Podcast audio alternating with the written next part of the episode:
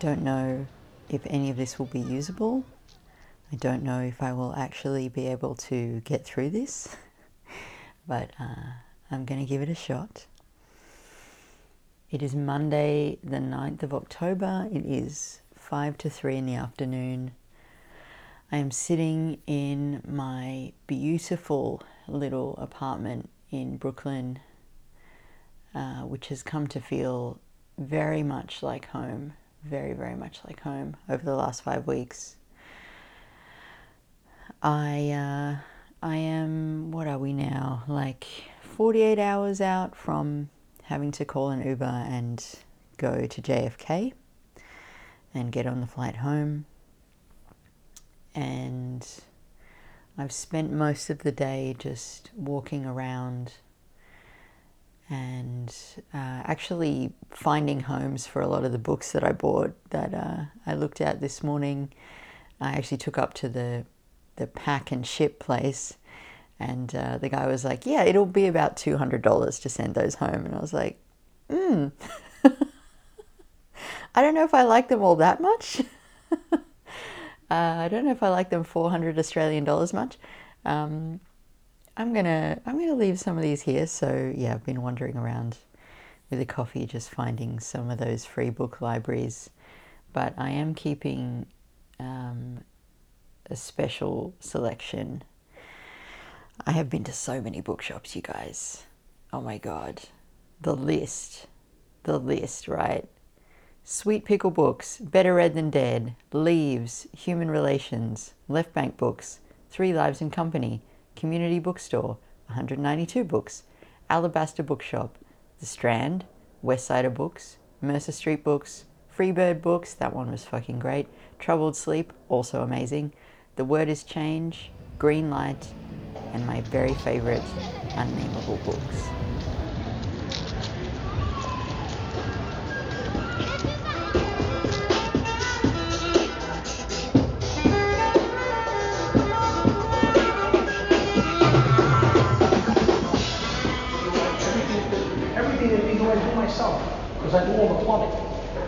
All right, Anthony, I'll call you back. I went to the Ranger game last night. I got back, yeah, I got back a little late. Hey, how you going?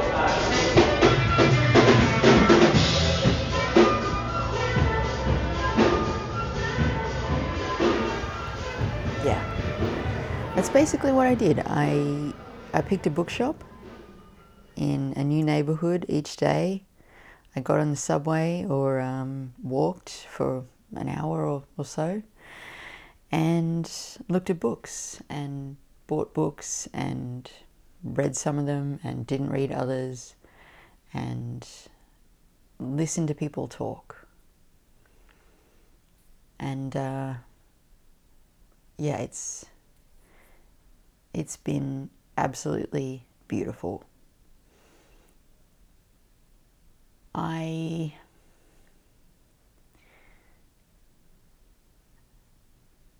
think these have been some of the sweetest weeks that I've had in the last 10 years of my life, honestly.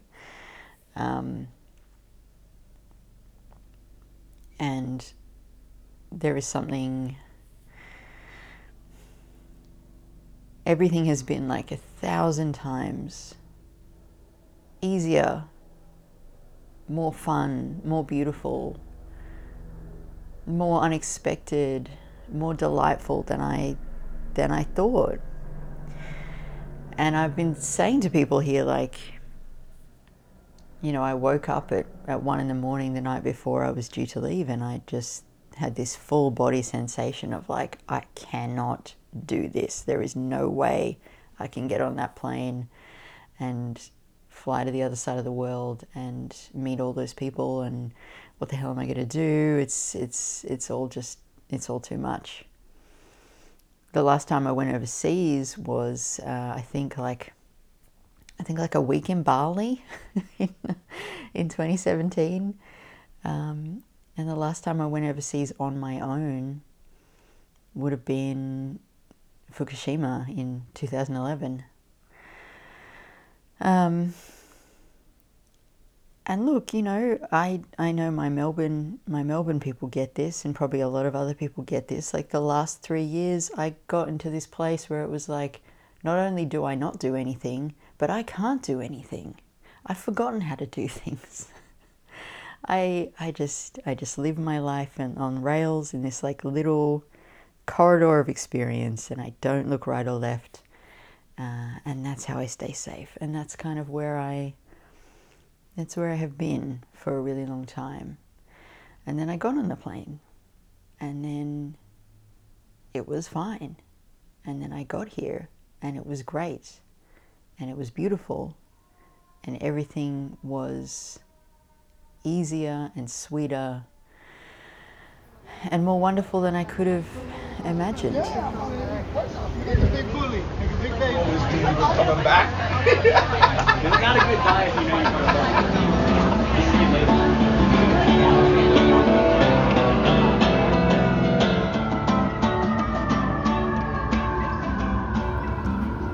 And it's not that I, I don't want to go home.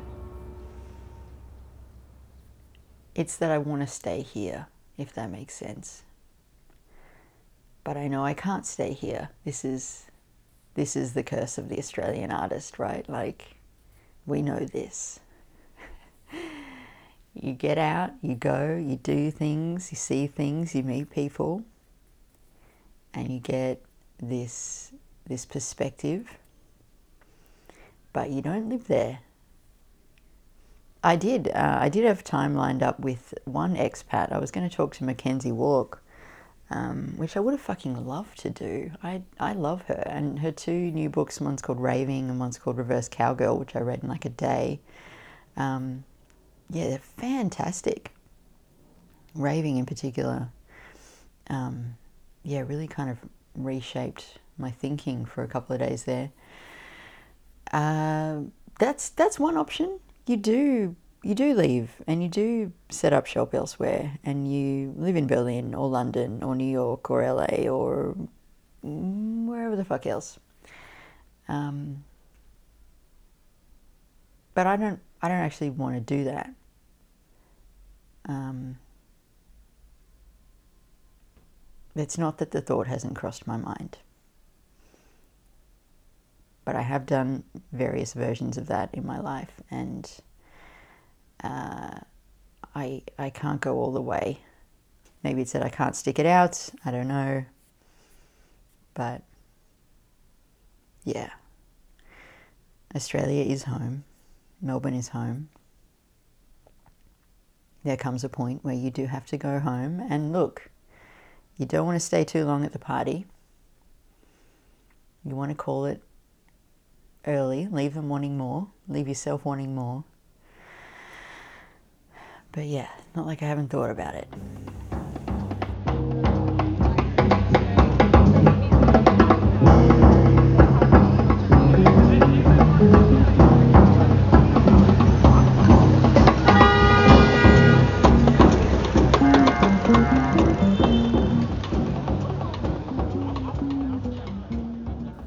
yeah, like I said, I'm, I'm sitting in my little house, which feels so much like home, and, and the little garden outside where I've been sitting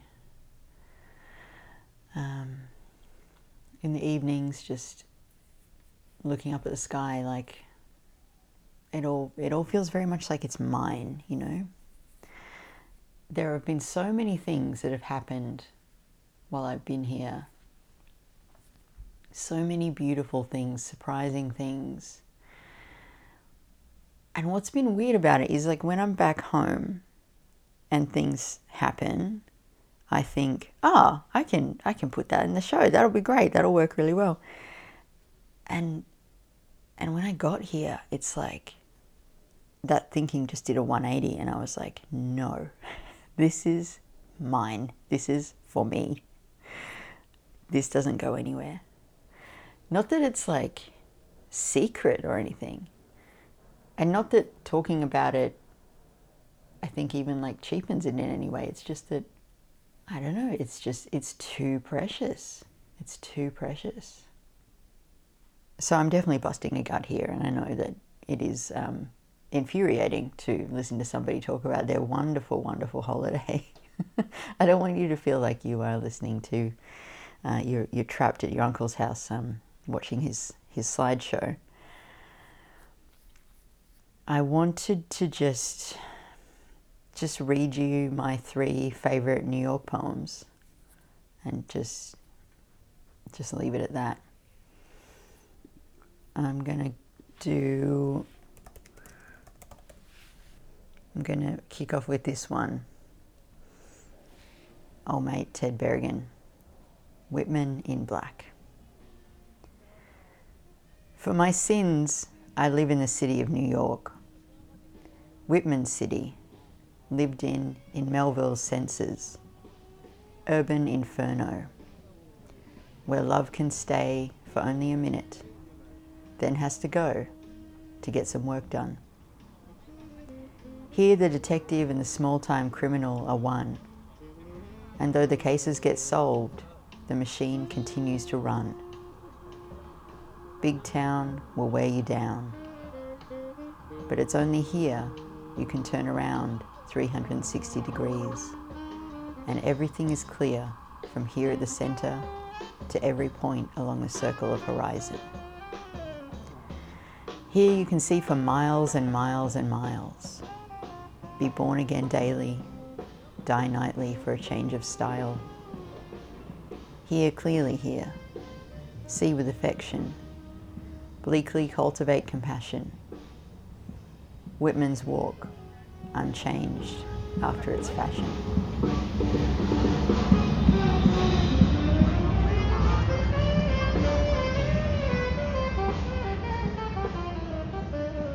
I, I did want to tell you that I went to, um, I think, three poetry readings. An absolutely gorgeous evening at somebody's house, um, which was just like a, a little circle of people, just invite only, four poets, 10 minutes each. Honestly, just a perfect evening. Um, every poetry reading should be exactly like that. Um, one was on the High Line, which is a big, kind of long, elevated pathway that runs along the Hudson River. Um, and it's, it's a park and it's kind of like an art. Um, there's a whole bunch of like public art along there as well. And there was a reading of, I think, God, it was like, worked out to be like nine or ten poets across the course of two hours reading outdoors. It was kind of cold. Um, and yeah, you know, the difficulties of like doing a public event in uh, a very open space in New York City became very clear at one point when a guy who was maybe a little mad, maybe a little drug affected, maybe both, walked right in in front of the second reader, who was a, a young woman who was just trying to get through her poems. And this man sort of stood in front of the crowd and was like, You all need to be thinking about what Jesus did for us. Jesus died for you. You need to be, you need to be thinking about Jesus. And someone in the audience was like, "We know about Jesus. It's not why we're here." and like he was he was on stage, so to speak, for like a good couple of minutes while like the the very tiny um, female MC tried to like herd him off. And eventually he, he left, but slowly and with a lot of um, commentary about how we were spending our time. Uh, but I don't know. Part of me sort of respected it. I'm like, yeah, look, if you if you are like a devout Christian, I think that kind of is like the only way you can be. I mean, I think I think if you really believe in like everything that Christianity teaches, you sort of do have to run around screaming at people, being like, "You're going to go to hell! Oh my God, you have to stop doing what you're doing. Jesus died for you." like that makes sense to me.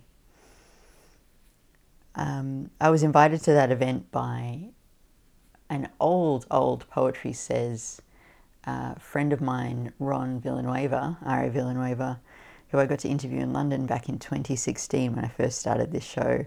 and Ron randomly like looked up the show the week I was coming here, realized I was coming to Brooklyn, and got in touch. And look, I have to say, Ron, I'm not blowing smoke, but like you crushed that reading. Like you blew everyone else out of the water. Everyone else was like pretty like okay to fine. And then Ron gets up there and it's like he's reading to the whole city. Like everyone all of a sudden was like focused on him. And yeah, I don't know, his his work's really great too. And I was just like, yeah, that's it. Because you know, I wasn't I wasn't in the best mood that day, so I came to the reading feeling a bit like, yeah, poetry, more of this. and then he read, and I was like, yes, okay, that is that is what I came to see. It was great. I'm really glad I got to do that. Um, and then the last reading I went to yesterday, which was, look, it was an open mic, and here's what I'll say about it two things. Any poet who runs an open mic deserves some kind of prize, medal, um, like funding, I don't know, maybe like free psychological help for the for the trauma of it all. Like seriously, the person running it, I told him, I'm like, you are made of steel. Um, yeah, it was there was some wacky, wacky shit that went on, and um, and some really good work as well. But yeah, oh God, I think I've I've completely lost the reason why I brought this up, but um, I did just want to tell you about the readings and also just to, to say that, like, there's heaps of bad poetry in New York as well. In fact, like, I think on balance, I don't know if it's just the readings that I get to go to at home, but like, I think we have better readings. I think our readings are like, on average, like, kind of a lot better. I don't know. I think we have more fun.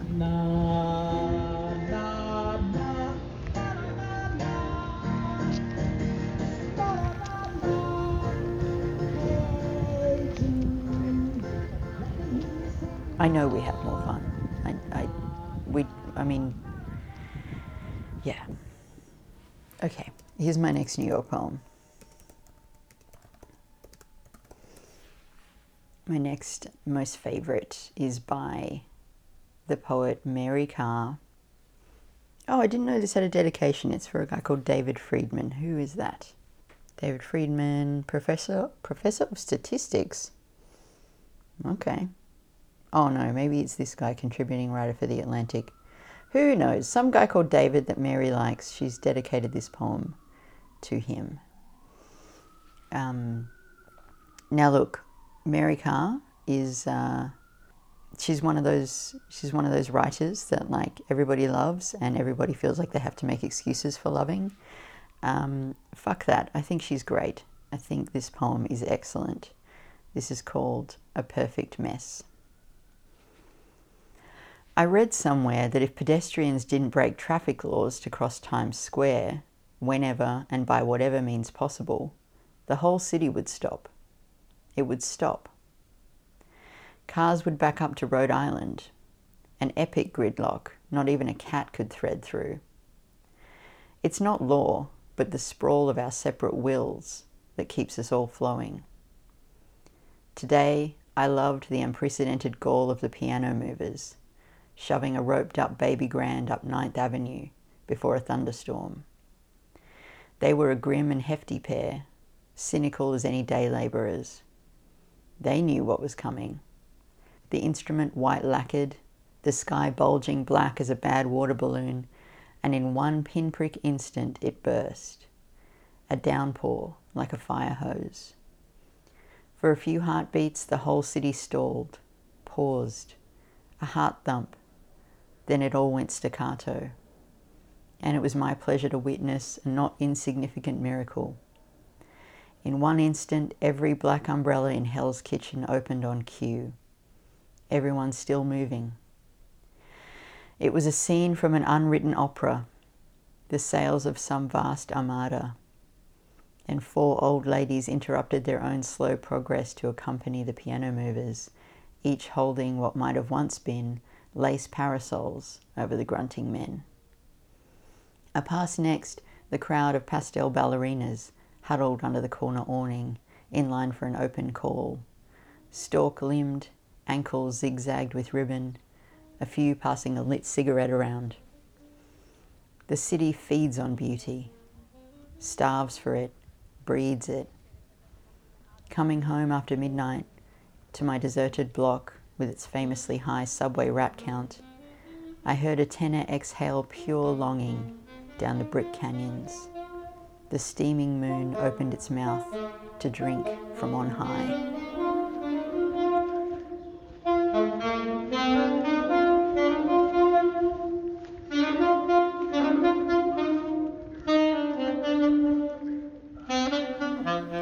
I have learned on this trip that ballerinas do love to smoke.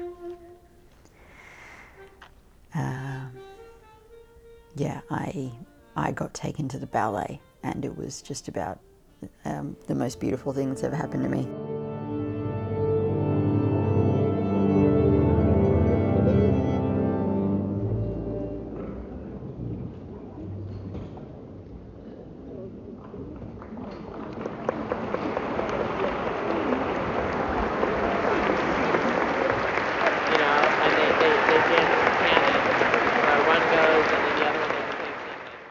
Mentioned the reading, but I forgot to tell you that I did get up as part of the open mic, and I did um, Forbes' Death, an Ode.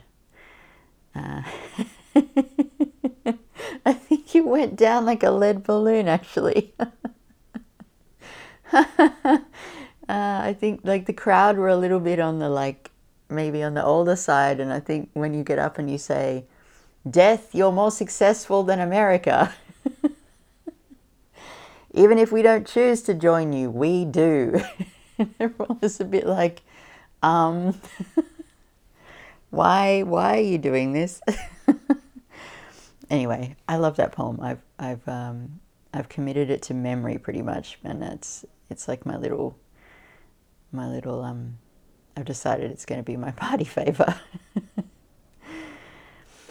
no doubt we'd think this in a plunging jet and the black box recorder would note each unavailing scream. I don't know what Forbes sounded like, but in my mind, he's like, he's had this like um like a high pitched nasal sort of voice. That's that's my thought. That's my suspicion. Okay, so I should I should sort of work towards wrapping this up. Um, I've got a list here of things I'm going to miss. Um, I'm going to miss the guy at the deli on the corner who always is on the phone uh, and only ever grunts at me. I'm going to miss people calling me baby and sweetie on the street. Not something that Australian men do. Uh, I'm going to miss the signs in the parks that say passive lawn. I'm going to miss overhearing everything people are saying because everyone is so loud and their diction is so clear and you just get to hear every single word. I'm going to miss just leaving the house and walking and just seeing what happens. And I'm going to miss half and half so fucking much. Oh my God. I've got like three quarters of a carton left in the fridge there and I might just drink the whole thing there were so many things that I thought would happen that didn't happen in the best way. I thought that so many things were going to go wrong, and I thought that I would be a disappointment to everybody who I met, and I thought that I wouldn't be able to handle, um, you know, meeting people and doing things and and uh, and it just turns out I was wrong about everything in the best way. And I'm in this this incredibly bittersweet state. Uh, I have to admit that some of the people I feel most connected to in the world live on the other side of the world. And actually, that's a pretty normal state of affairs for a poet. All right, let me read this last very favorite New York poem. So, probably by now, by the time you're listening to this, you'll know that I got to meet and speak with Eileen Miles, and Eileen's uh, one of Eileen's mentors.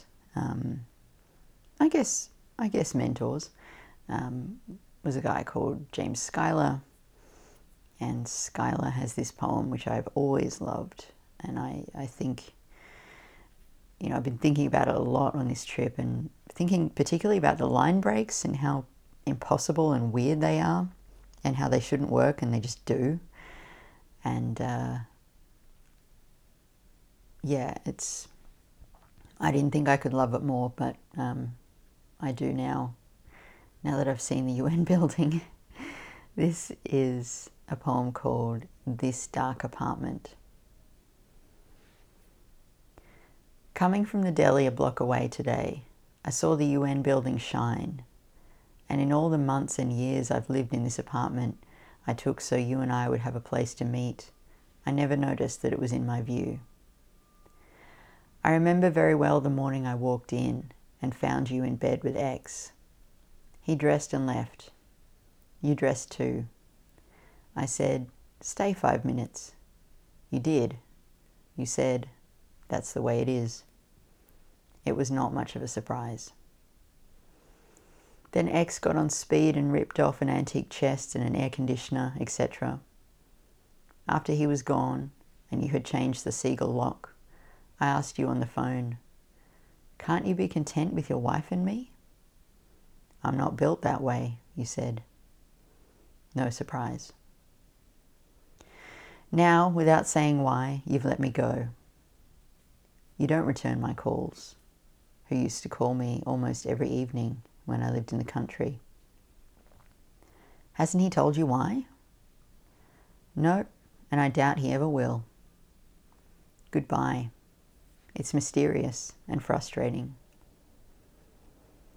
How I wish you would come back. I could tell you how, when I lived on East 49th, first with Frank and then with John, we had a lovely view of the UN building and the Beekman Towers. They were not my lovers, though. You were. You said so. Ah, I just think that's so great. It's so great. I don't know how you'd be that straightforward and that graceful at the same time, but he he does it. Um, I also hear a little bit of Forbes in Then X got on speed and ripped off an antique chest it's fun to take speed and stay up all night. Um, yeah, so look, that's 32 minutes of um, slightly melancholy rambling. My attempt to sum things up. And yeah, I guess I will just sign off by dedicating this to every single person who I met here who, who took such incredible care of me.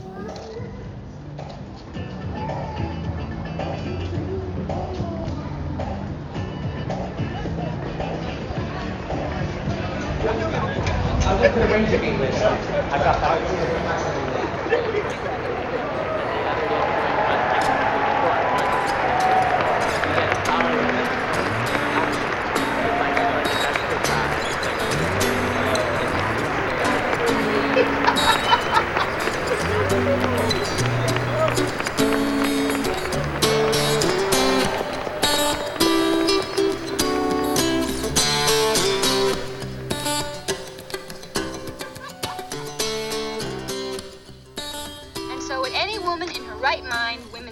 Practical, even Ingrid Bergman, which is why she gets on the plane at